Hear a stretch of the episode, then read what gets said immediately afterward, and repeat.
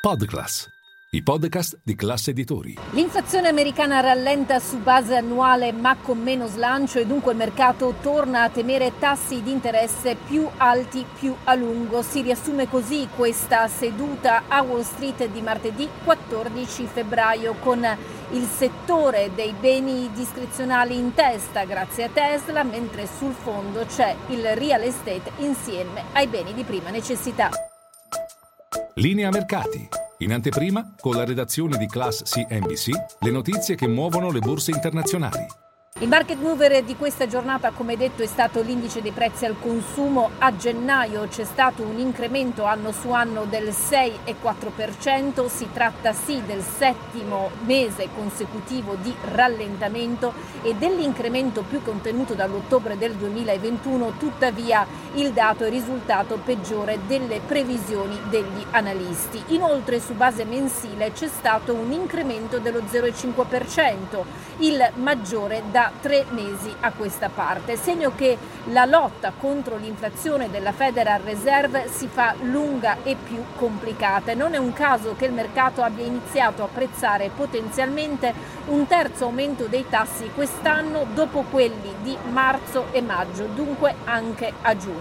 D'altra parte oggi vari speaker hanno parlato dalla Fed successivamente al dato sull'inflazione facendo capire che effettivamente se l'inflazione continuerà ad essere ben lontana dal target del 2% della Fed, beh, allora la banca centrale dovrà fare di più di quanto messo in conto ora.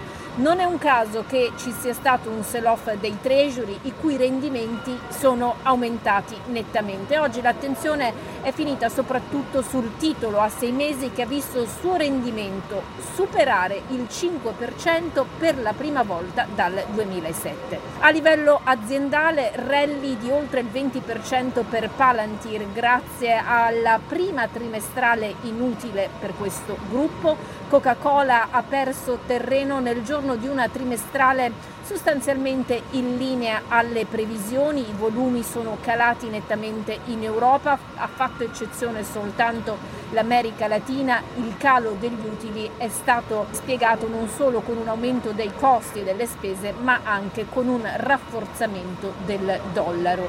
Boeing invece ha festeggiato un ordine quasi record da parte di Air India che riguarda anche in realtà l'arcirivale europea Airbus. Detto questo, stando al listino dei prezzi del gruppo statunitense, l'ordine vale su carta 34 miliardi, anche se va detto che di solito si fanno degli sconti ingenti anche fino al 50% alle compagnie aeree. Nel frattempo Biden festeggia e dice che questo ordine supporterà un milione di posti di lavoro negli Stati Uniti. Intanto Berkshire Hathaway ha comunicato alla Securities and Exchange Commission di avere aumentato la sua quota in Apple, arrivata al 5,8%, ha ridotto invece quella in Activision Blizzard, il produttore di videogiochi dietro Call of Duty che Microsoft vorrebbe comprare ma che sta incontrando ostacoli da parte delle varie autorità antitrust.